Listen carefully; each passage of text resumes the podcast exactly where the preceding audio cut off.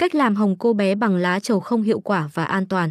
Lá trầu không được cho là có tác dụng làm hồng vùng kín bởi chứa nhiều chất flavonoid và tê a en in giúp kích thích lưu thông máu và cải thiện tình trạng sạm đen.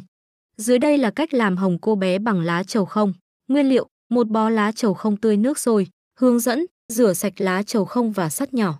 Cho lá trầu không vào tô và đổ nước sôi vào, ngâm trong năm đến mười phút.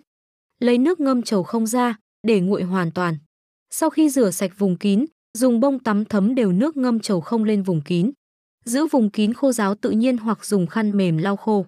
Làm theo cách này mỗi ngày trong khoảng hai tuần, bạn sẽ thấy kết quả tốt hơn.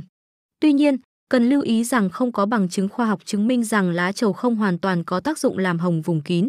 Nếu bạn có bất kỳ vấn đề sức khỏe nào liên quan đến vùng kín, hãy tìm kiếm lời khuyên từ bác sĩ chuyên khoa.